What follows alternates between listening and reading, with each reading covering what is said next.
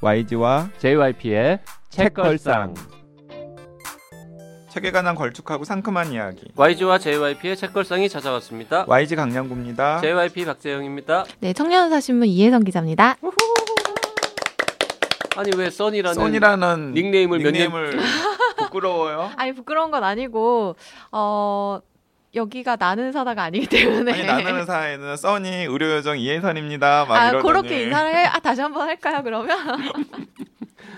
그 나는 의사다 유튜브 저 구독 네. 좋아요 좀 눌러 주십사. 네. 네, 그 말씀이나 한번 드리죠. 뭐 책걸상 청취자분들도 네 가끔 뭐 병원 가실 거 아닙니까? 네. 네, 의료 정보 필요하시잖아요. 병원 가라는 거예요 지금. 아니 의료 정보도 그렇지만 되게 재밌는 컨텐츠입니다. 나는 의사다는 기본적으로 예능입니다. 네. 네. 아니 책걸상도 기본적으로 예능 아닌가요? 그렇죠. 네. 책걸상은 책을 가지고 하는 예능이고 교양 예능인가요? 네. 나는 의사다는 이제 의학 지식을 가지고 하는 예능이고 그렇죠. 도와주세요. 네. 네, 유튜브에서 나는 의사다를 검색하시면은 채널이 뜨고요. 어, 그 영상 스- 좋아요, 구독 눌러 눌러주시고요. 혹시 궁금한 점이 있으신 분들은요, 나는 의사다 카카오톡, 페이스북, 팟빵, 네이버 포스트, 라디오 골뱅이 doc doc doc co kr로 질문 보내주시면 되고요. 어 방송이 다 외웠어. 저. 하도 많이 말을 해가지고 이거 알고 봤더니 나는 의사다 유튜브 채널. 홍보하려고 나왔구만. 야 이게 가끔씩 제가 나는 의사다 유튜브 방송에 나가서 네. JYP가 이제 좀 책걸상 홍보 좀 해보라고 멍석을 깔아주면 나는 그게 그렇게 어색하더라고요. 아. 잘 못하겠는데 아. 야 여기는 그냥 술술술 나오네. 술술술 나와. 네, 써니가 더 프로 방송인인 거죠. 네네. 음. 자 댓글 소개해 보겠습니다. 물속을 나는 새 편 들으시고 흠 없는 마음 영원한 햇살 님 야, 아이디 근사하네요. 저는 뽀로로의 펭귄 나와 또 웃겼지만 펭귄이 적도까지 걸쳐서 서식하고 있다는 말씀에 JYP께서 동물원 빼고 하시는 것도 웃겼어요. 크크크. 이게 JYP 캐릭터 나오는 질문인 거죠. 저 이제 확실히 알게 됐습니다. 뽀로로가 펭귄이라는 거. 음. 음. 네, 이 젊은 작가장 수상 작품집 편 들으시고 커피 조아님께서도 JYP 이야기 하셨는데요. 부분 부분 들리는 JYP님의 볼멘 소리와 헤헤 웃음 소리가 너무 재미있어요. 마침 이 책 젊은 작가상 수상 작품집 사놓고 아직 안 읽었는데 한 편씩 나눠 읽어도 좋겠네요. 제 웃음 소리가 헤헤에 가깝군요. 헤헤 이거 있어요. 헤헤 있어요. 헤헤. 네. 그리고 켈리님이신 거겠죠? 네. 어, 네, 켈리님이 화제의 색 편을 들으시고 화제의 색 드디어 다 읽었습니다. 마들렌의 복수가 마치 한 편의 영화를 본 것처럼 흡입력 있게 진행돼 정말 밤새다시피 해서 읽었습니다. 주베르가 내민 서류들을 내용은 읽지도 않고 사인하던 마들렌이 너무 계획적이고 치밀하게 복수하는 후반부는 개연성이 너무 떨어지는 거 아니야? 라는 생각이 들긴 했지만 스토리가 재미있어서 그냥 넘어가기로 했습니다. 저도 르노추 멤버 할랍니다. 흐흐. 좋은 책 소개해 주셔서 감사합니다. 네, 수지 땡땡땡땡님께서도 화제의 색편 똑같이 들으시고 어, 오르부아를 먼저 읽으신 것 같아요. 네. 눈물이 나진 않았지만 마음이 먹먹해지는 깊고 진한 슬픔이 느껴지는 작품이었어요. 특히 에드와르가 웃을 때마다 에드와르의 결말에 너무 놀라 경악을 금치 못했습니다. 그리고 이젠 소심하고 착한 알베르가 더 이상 아픔 없이 잘 살아가길 바라요. 그런데 알베르는 3부 우리 고난의 겨울에 다시 등장할까요? 궁금하네요. 그리고 화제의 색 바로 읽으셨나 봐요. 오르바르의 문학적 깊이에 감동받아 기대에 차 서둘러 화제의 색을 읽었는데 장르 소설 같은 조금은 가벼운 느낌에 실망했습니다. 다만 마들렌의 복수를 도와주는 인물에는 놀랐네요. 그 사람이 오르부아르에서 멋지게 퇴장하더니 화제의 색에서도 역시 제일 멋지네요. 네, 뭐 저희도 얘기했지만 화제의 색은 오르부아르에 비하면 조금 장르 소설 느낌이 좀 나고 네. 네. 문학 적인 깊이가 조금 덜하다. 이런 거는 뭐 사실인 것 같습니다. 하지만 3부 기대돼요 여전히. 3부 우리 고난의 겨울? 네, 겨울. 겨울. 네. 팟빵에서 현설님 소설은 거의 안 읽는데 이제 소설도 읽고 싶은 마음이 드네요. 좋은 강연, 좋은 방송에 감사드립니다. 그리고 죽고 싶은데 살고 싶다도 한번 다뤄주세요. 죽고 싶은데 살고 싶다라는 책은 어떤 책인가요? 음, 저도 죽고 싶은데 살고 싶다를 읽지는 않은 책인데요.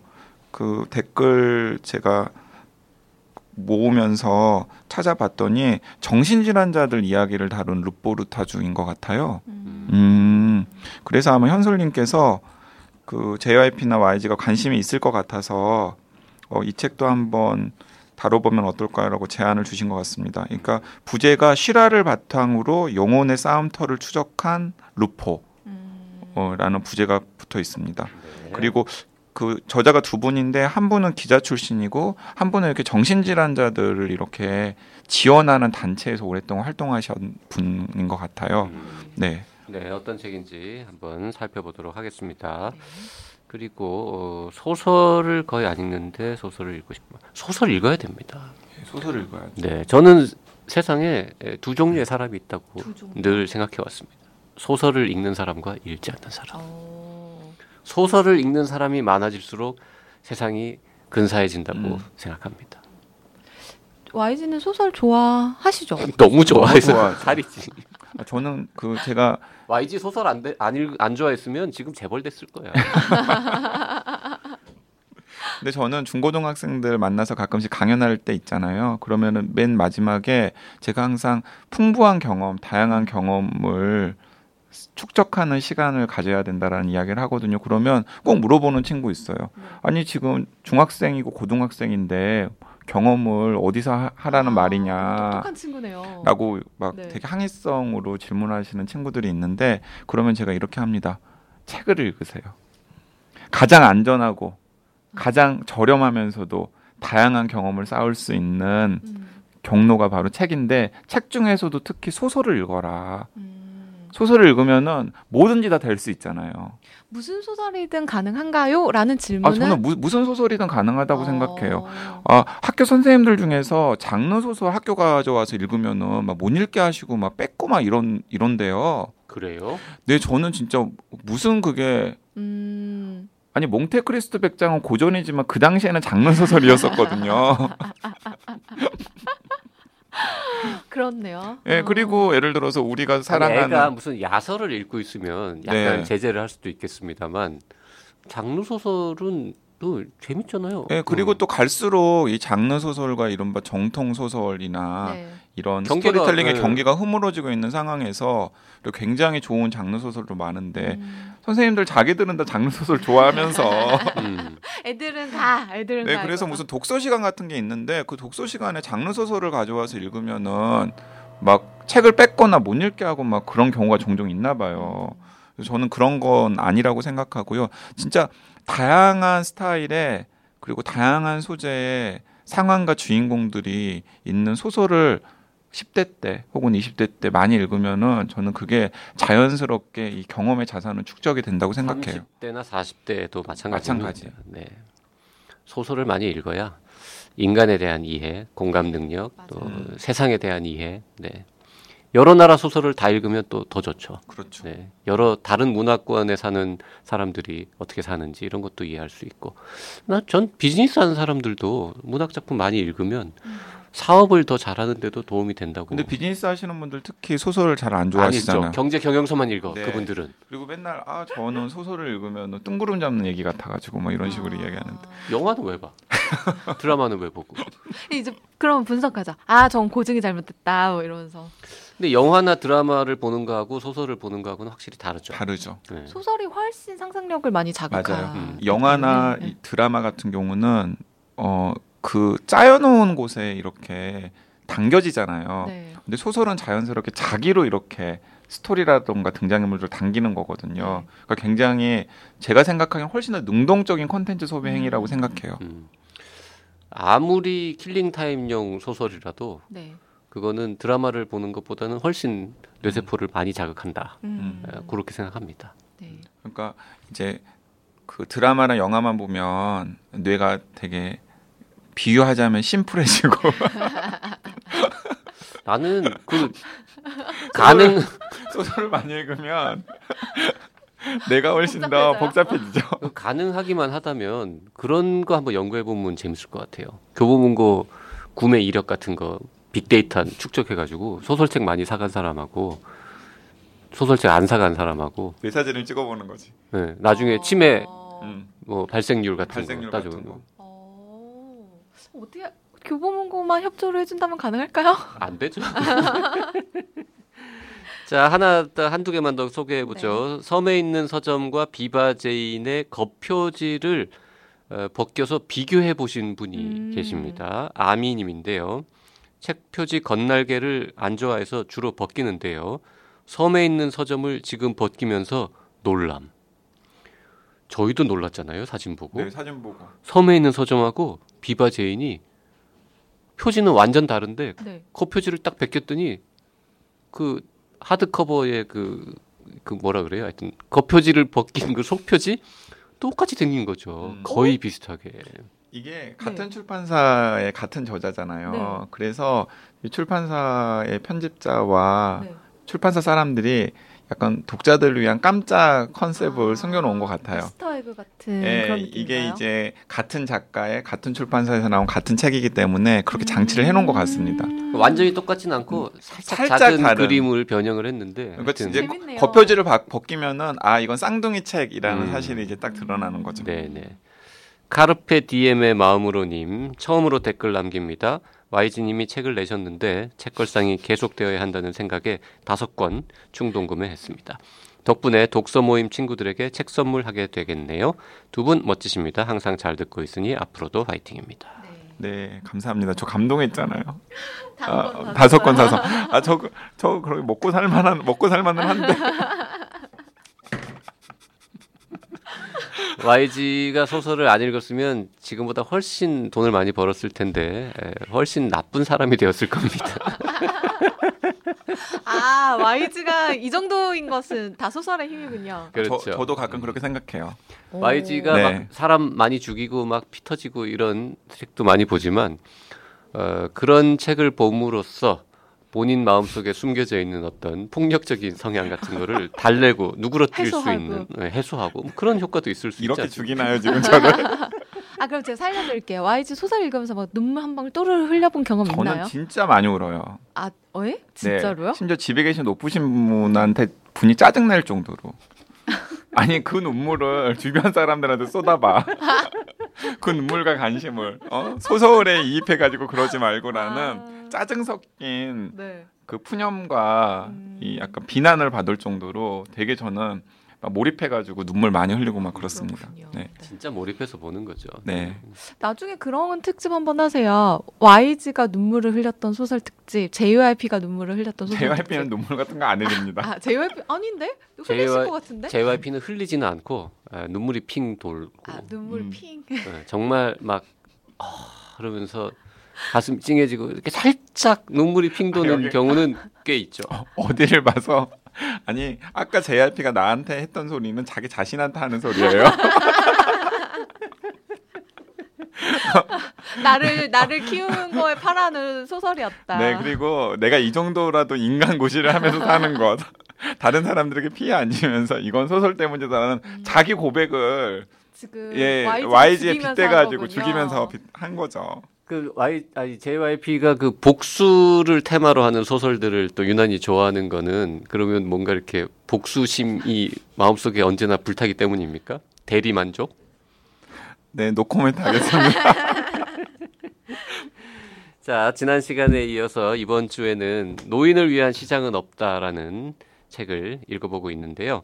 책 내용을 조금 더 이제 들어가서 살펴를 보죠. 음. 네, 그 지난 시간에 이제 그 중요한 컨셉에 대해서는 저희가 공유를 해드렸으니까 아 네. 대충 책의 방향에 대해서는 아마 책을 안 읽으신 애청자분들도 짐작을 하실 텐데 어, 몇 가지 굉장히 중요한 통찰들이 있어요. 음. 저는 그 중에 하나가 무엇이냐면 어, 여성이 중요하다. 아, 그 얘기가 반복해서 나오죠. 네, 고령 사회를 우리가 생각할 때 남성보다는 여성이 훨씬 더 중요하다. 네. 라는 대목이 이 책에 여러 차례 반복되어서 나오는데 오 저는 굉장히 흥미로웠어요. 일단은 이 저자 코글린이 소속되어 있는 MIT 에이지 랩에서 25세에서 60세를 대상으로 65세 이후의 삶에 대한 사고 방식을 조사를 해봤대요. 이제 다양한 상황을 놓고서 이제 그 상황에 대해서 어떻게 생각하는지를 물었는데 놀랍게도 남성과 여성 사이에 굉장히 큰 차이가 있었다고 합니다. 음, 네. 이제 남성은 여가, 휴가, 충족과 같은 약간 그런 결과지향적인 단어들을 많이 사용했고 유일하게 기대하는 게 약간 좀 추상적이고 음. 별로 좀 구체적이지 않은 거죠. 그냥 여유 것 있게 같고, 여생을 네. 즐기는 행복한 노후 생활 이런 것만 생각하는 거예요. 근데 반면에 여성은 계획, 맞아.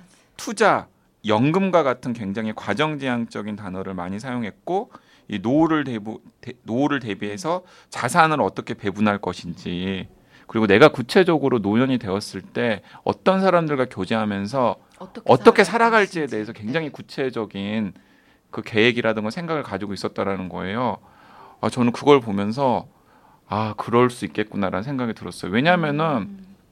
보통 뭐 그 나이가 드신 분들의 모습들을 주변에서 가끔 보게 되잖아요. 네. 그러면 뭔가 항상 이렇게 좀 더 주도하 그 생활을 주도하고 그리고 이끌고 남성을 케어하고 이런 분들이 대부분은 다 여성분 여성분들 할머니들이잖아요. 그런 얘기가 있잖아요. 여자는 혼자 살 수 있어도 남자는 혼자 살 수 없다. 혼자 못 살아. 그리고 저 주변에 그런 경우도 진짜 많이 봤어요. 이렇게 어찌어찌 하다가 그 상처를 하시잖아요. 그러면은 어 남편이 남편을 상처를 하신 어르신 할머니들 같은 경우는 굉장히 잘 사세요 행복하게. 네. 그런데 행복하게.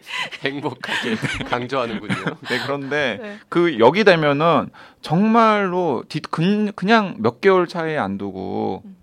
뒤따라서 가시거나 음. 굉장히 우울해하시면서 막 우울증이나 아니면 병에 걸리셨다 저 그런 사례 굉장히 많이 봤거든요. 네. 이게 일반화할 수는 없지만은 뭔가 이 여론조사 결과랑 약간 맞닿아 있는 것 같아요. 음. 근데 그 원인 중에 하나로 얘기했던 게 뭔가 자신의 부모를 케어를 하건다거나 누군가를 케어하는 거는 여성들이 훨씬 평생 전반에 걸쳐서 해왔기 때문에 이게 예측 이 가능하다고 해야 될까요? 그러니까 이제 그러 음. 그게 별로 바람직한 건 아니었는데 네. 어쨌든 지금 여성들이 그런 일들을 많이 해왔기 그렇죠. 때문에 나이가 드신 다음에도 당연히 그런 거죠. 이 책에 보면 굉장히 재밌는 사례 또 하나 있는데 저 그거 거요? 보고 빵 터졌고 여기저기 막 그래요? 소개했는데 이제 미국에서 그분도 이제 약간 은퇴 세대 가까운 사업가인데 아 내가 이제 은퇴 세대가 다가오는데 어떤 사업 모델을 새로 한번 해볼 수 있을까 하다가 노인들의 데이트 앱 아, 을 네네네네네. 개발을 한 거죠. 노인들의 데이트 앱을 개발을 했는데 그 데이트 앱에 가입된 남성 노인들과 여성 노인들의 반응이 너무 다른 거죠.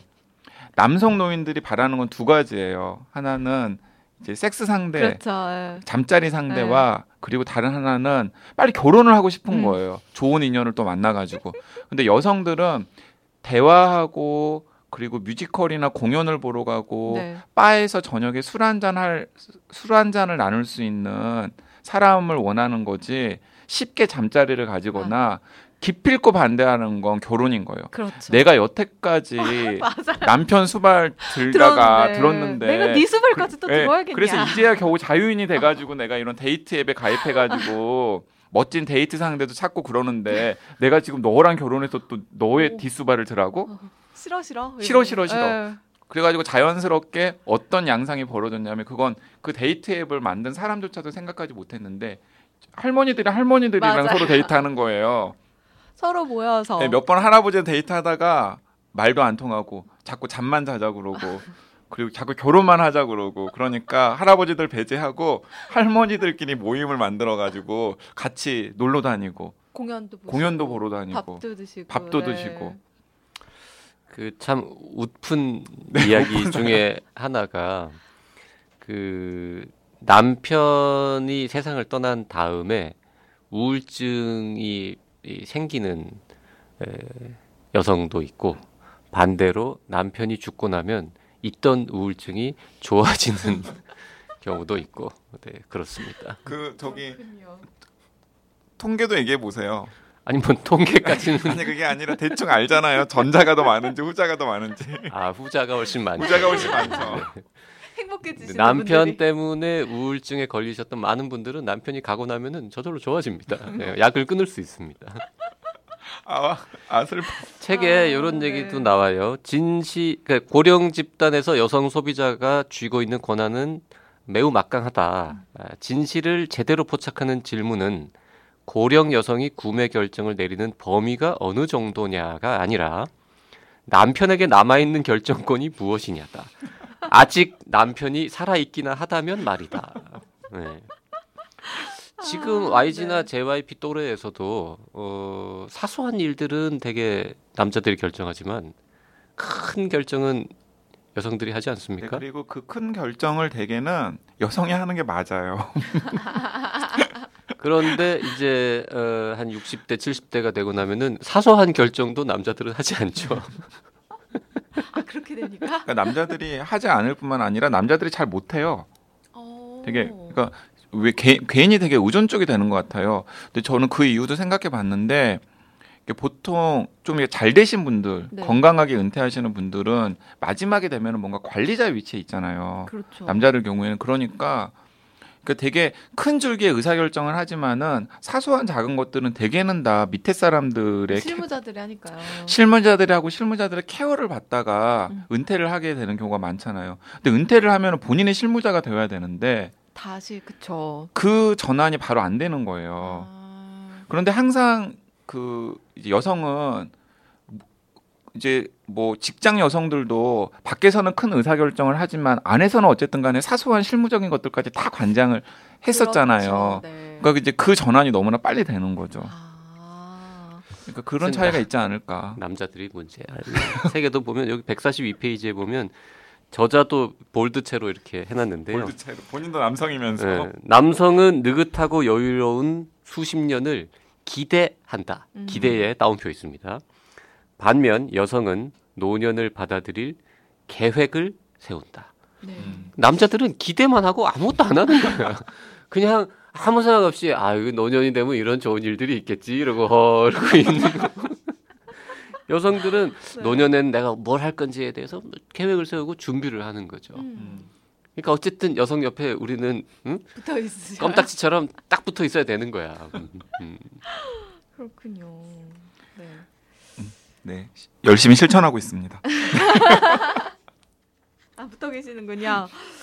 음. 그리고 이제 이 책이 기본적으로 이제 경제 경영서의 성향을 많이 갖고 있는데 어, 사업하는 사람들한테 이 생각할 거리를 많이 주는 대목들도 굉장히 많은데요. 예를 들면 이제 이런 겁니다. 그 MIT 에이지 랩에서 어, 경영대학원 다니는 사람들한테 설문조사를 했는데 이런 겁니다. 노인을 대상으로 지금 당장 상품을 생산해야 한다면 어떤 아이디어가 떠오르냐라고 음. 질문을 했더니 뭐 자율 자동차 이런 것도 뭐 일부 음. 있긴 했습니다만 대다수가 건강하고 안전이라는 천편일률적이고 캐캐묵은 범주에서 헤어나오지 못했다. 음. 또한 아주 전형적인 대답도 많았다. 안전 보행기, 치매 치료제, 보행기나 휠체어 지원 요청 앱, 다목적 지팡이, 성인용 기저귀 음. 등등 뭐 이런 거라는 겁니다. 근데 이게 이제 우리가 생각해도 나도 이런 질문을 받았으면 뭐 이딴 소리 했을 것 같단 말이죠. 네. 근데 저자가 뭐라고 어, 지적하냐 하면 어, 가령 같은 학생들한테 빈 종이를 주고 10대를 대상으로 어떤 상품이 좋을지 상상해 보라고 그렇죠. 했다고 치자. 그때 여드름 크림, 경거 망동하다가 다칠 경우를 대비하는 목발 이런 거라고 쓰면은 선생님이 점수를 잘 주겠냐라는 음. 거죠. 그러니까 우리가 노인의 이 노인이 지닌 욕구, 요구에 대한 우리의 사고 방식이 너무 형편없다. 형편없죠. 사실 네. 한국에서도 비슷한 게 있었던 게 그 다큐 영화인 죽어도 좋아 좋아라는 거 기억하시나요?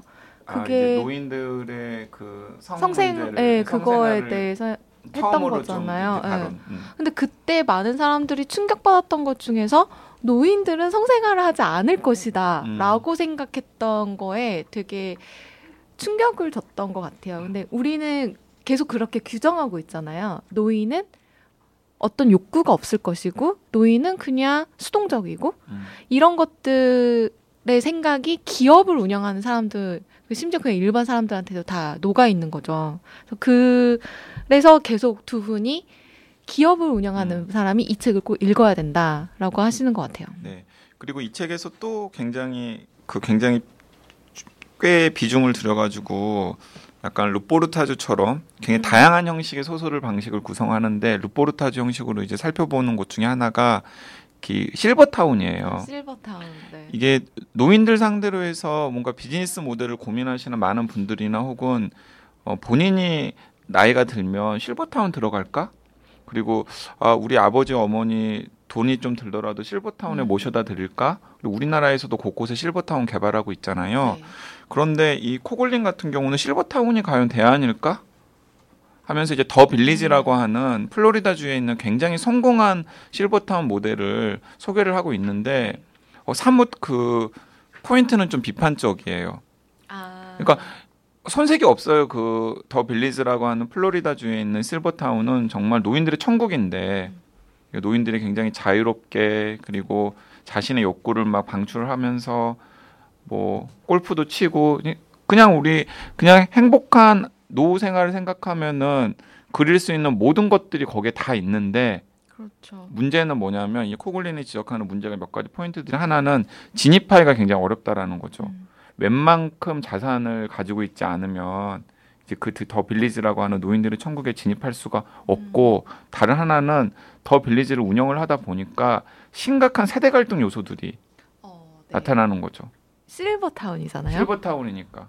근데 이 여기 규모가 그- 매우 크기 음. 때문에 그 기업에서 관리를 하고 운영을 해야 되는데 일반 도심하고도 떨어져 있는 곳에 있다 보니 여기에 상주하는 직원들이 반드시 필요한데 이 직원들은 아이가 있잖아요. 맞아요. 그런데 그 실버타운에 있는 노인들은 그 아이들 당연히 저희들은 할아버지 할머니들이 네. 있, 할아버지 할머니들 아이들 좋아하니까 거기에 있는 아이들 되게 좋아할 것 같은데 네. 그 실버타운에 입주한 대부분의 노인들은 젊은 사람들이 젊은 것들이나 네. 그 젊은 것들의 그 시끄럽게 하는 문제 일으키는 10대 음. 아이들을 너무 혐오하는 거예요. 어, 배척하 배척하고. 네. 그러니까 우리의 이 안락한 구역에 저런 문제들을 일으킬 소지가 있는 음.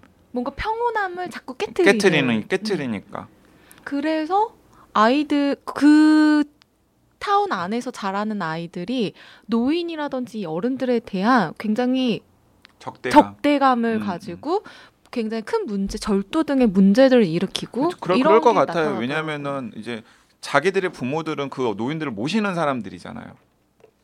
그렇죠. 그렇죠. 그러니까 돈 좀 있는 사람들이 더 빌리지라는 마을을 만들어 가지고 하면은 자기들 케어해 주는 사람들이 젊은 사람들 스태프들이잖아요. 그렇죠. 네. 그 얼마나 또 case by case겠지만은 약간 갑을? 약간 갑질? 갑, 갑질을 하겠어요. 음. 그리고 이제 그 스태프들 아이들에 대해서도 나의 평온함을 깨뜨리는 되게 시끄러운 것들이라는 음. 편견을 가지고 막 대하니까 그런 상황에서 자란 아이들은 정말 그 노인들에 대해서 혐오하게 되고 적대감을 가지게 그쵸. 되는 거죠. 네. 음. 그 전 세계에서 가장 유명한 실버타운 중에 그 지금 말씀하신 그 더 빌리지라는 게 플로리다에 있고 아리조나에는 이제 더 오래된 선시티라고 선시티. 또 음. 진짜 유명한 실버타운이 있는데 뭐 두 개 컨셉은 좀 약간 비슷한 계열이에요.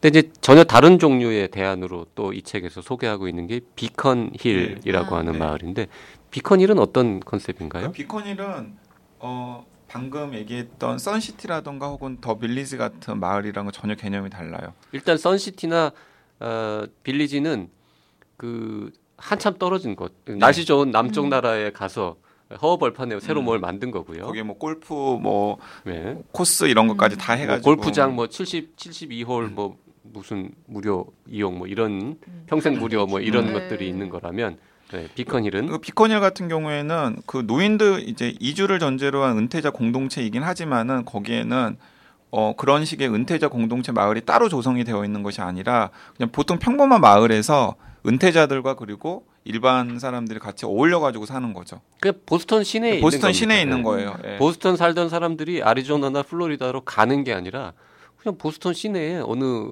마을이 그냥 거기 모여 사는 거예요. 음. 우리식으로 따지면 그냥 서울 중구에 모이는 서울 거예요. 중구에 예, 모이는 오래된 거예요. 동네. 오래된 동네. 음. 네. 그런데 이제 거기에는 당연히 원래 그 동네에 있는 원주민들도 있을 테고 그렇죠. 그 원주민들 중에는 젊은 사람들이나 아이를 키우는 사람들도 있을 테니까 겉보기에는 어이 그 은퇴자들의 마을이라고 하는 게 별로 느껴지지 않는 거죠. 거기서 이제 일상적으로 생활을 영위하는데 당연히 그러다 보면은 이제 개임차가 있겠지만은 뭐 운전이라던가 뭐 집술이라던가 음. 장복이라던가 애완동물 돌보기 같은 나이가 들면 들수록 하지 못하는 일들이 네. 생기잖아요. 그러면 그 일들을 주변의 젊은 사람들이나 혹은 그런 일들의 서비스를 해주는 곳과 기막히게 연결해주는 시스템만 잘 갖춘 곳이 바로 비커닐 마을입니다. 음, 비커닐 마을은 2002년에 처음 생겼는데 처음에는 그냥 은퇴자 10여 명이 모여가지고 친하게 지내는 뭐 이런 정도의 규모였는데 지금 한 15년 이상 지나면서 굉장히 커지고 전국적인 네트워크도 만들어지고 비슷한 마을 그 비슷한 형태의 비슷한 모형의 마을이 전국에 지금 150개, 음. 뭐 190개가 생겨났고 150개가 현재 준비 중이다. 뭐 이런 얘기들이 나옵니다. 그리고 저도 개인적으로 특히 이제 의료 쪽에 종사하셨던 선생님들 이야기를 들으면 그 선생님들은 의외로 절대로 실버타운 같은 데 안 들어가겠다는 생각을 음. 가지고 계시더라고요. 왜 왜냐하면은 두 가지 이유인데 하나는 나이가 들수록 의료 환경의 접근성이 좋아야 되잖아요. 네, 동의합니다. 네. 예, 의료 환경의 저- 의료 접근성이 좋아야 되는데 실버타운에 가면은 거기서 케어를 해준다고 하더라도 결과적으로 의료 접근성이 굉장히 떨어지는 곳으로 네. 갈 수밖에 없다라는 거죠. 그게 첫 번째 실용적인 이유고 두 번째는 이거는 이제 그냥 본인들의 감인데 나이 든 사람들끼리 모여 살면 더 부정적이라는 거예요. 음. 나이 든 사람이 조금이라도 더 젊게 살 수 있는 길은 무엇이냐면은 자꾸 젊은 사람들이랑 interaction 하면서 그래서 나이 들수록 전원 도시나 시골로 가는 게 아니라 나이 들수록 도시에서 젊은 사람들이랑 오히려 부대끼면서 살아야 된다. 뭐 그런 얘기를 하시더라고요. 그 비컨 힐 마을의 컨셉에 대해서 조금은 설명을 드려야 될 것 같은데 이게 회비가 있는 거예요. 음. 기본적으로는 그냥 각자 자기 집에서 따로따로 사는 건데 음. 어, 1년 회비가 675달러, 뭐 우리 돈으로 한 70여만 원 그 정도를 내는 거예요. 뭐 월로 따지면 사실 그냥 몇만 원 수준이니까 한 달에 뭐 한 6만 원 부담스러운 수준 아닌 네, 거죠. 그 정도를 연회비로 내는데 그거를 내고 뭔 거를 뭘 하냐면 그냥 그 마을에서 만들어지는 각종 뭐 프로그램 음. 뭐 그냥 뭐 영화 이야기하고 뭐 책 보고 토론하고 뭐 이런 류의 이제 것들도 할 수 참여할 수 있고 그 다음에 자원봉사자들이 와서 도와줍니다. 뭔가 이렇게 뭐 운전 장복이라든지 뭐 장복이라든지 뭐뭐 애완동물 예를 음. 들어서 어디 손주 보러 가는데 우리 개는 누가 돌봐줄까 뭐 이런 이제 사소한 문제들이 생겼을 때 네. 그 마을 전체에서 그 연회비 모아서 받아놓은 거 가지고 어떻게 어떻게 하고 자원봉사자들이 또 도와주고 그런 것도 하고 뭐 그 다음에 어 뭔가 특별한 서비스가 필요할 때 세상에 이렇게 수많은 업체들이 있고 수많은 회사가 있지만 누가 믿을 만한 회사인지 누가 사기꾼이 음. 아닌지 잘 모르잖아요. 음. 그래서 이렇게 협력 제휴 업체들 목록이 있어가지고 거기다가 연락하면은 좀 더 잘해주고 뭐 그런 류의 것들 네. 그리고 네. 이제 뭐 공동 구매 같은 것들을 그 회비 내신 분들이 적극적으로 해서 이제 노인들한테 필요한 식료품이라던가 아니면 물품 같은 게 있잖아요. 그러면은 이제 믿을 만한 곳에서 공급되는 것들을 좀 이렇게 공동 구매해서 노인 같으면 아무래도 경제적으로 수입이 고정 수입이 없으니까 알뜰하게 뭔가 소비를 하는 게 중요하니까 그런 것들 약간 유도해 주는 거죠. 그리고 제일 훈훈한 이야기는 이런 거죠. 이제 다 늙어가다 보면은 아파지고 하는데 병원에 가야 되는 상황이 되면은 당연히 병원에 가겠지만 집에 계신데 약간 누가 좀 이렇게 돌봄 서비스를 제공해야 되는 상황이 생겼을 때 그 비컨힐에 사는 회원 중에서 좀 젊은 사람, 음. 가령 60대, 70대 이런 분들이 80대, 90대를 또 돌보는 돌보는. 거죠. 네. 어 그리고 그 60, 60, 70대는 10년, 20년 후에 자기가 돌봄 했을 때 새로 들어온 새로 또 들어온, 젊은 60대 회원들이 자기를 돌봐줄 음. 거라는 믿음 뭐 이런 것들이 이제 이어지는 그런 공동체. 그 노인의 마음은 노인이 아니까. 그러니까 어 저는 이게 진짜 보스턴 시내에 살면서도 그러니까 보스턴 시에 살고 있다는 정체성을 버리지 않고 기존에 자기가 평생 살았던 곳에서 가깝게 다닐 수 있는 거잖아요. 그렇죠. 그러면서도 어쨌든 간에 노인 공동체에 소속돼 있다는 소속감도 가지는 그래서 저는 이 모델이 어, 아직 막 그렇게 많이 확산되질 않았지만은 어, 고령 사회 우리나라에서도 한번 고민해 봐야 할 것 같은 모델이라는 생각이 들었습니다. 음, 다행히 다행히 우리나라도 외국에서 하는 서비스들이 예전보다 더 빨리 도입이 되고 한국형으로 바뀌고 이러고 있잖아요. 음. 그래서 한국에서도 비커닐 마을 같은 곳이 곧 생기지 않을까라는 기대를 조금 해 보는데요. 아, 지금 우리 PD가 계속 사인 주고 있어요. 이제 그만하라고. 어, 덱들은 너무 말이 많다 이런 지금 표정으로. 저희가 지금 어, 9장까지 있죠? 8장까지인가? 아 근데 이 책에 있는 8장까지 이야기에- 있는데 네. 한 2, 3장 수준까지 지금 네네. 얘기하고 치웠는데 예, 그 이후에도 4, 5, 6, 7, 8장에도 굉장히 재밌는 많은 사례들과 통찰이 담겨 있습니다. 사실 이 책을 읽으면서 저는 머릿속에 너무 많은 생각들이 떠올라서 집중 못했던 것도 있었거든요.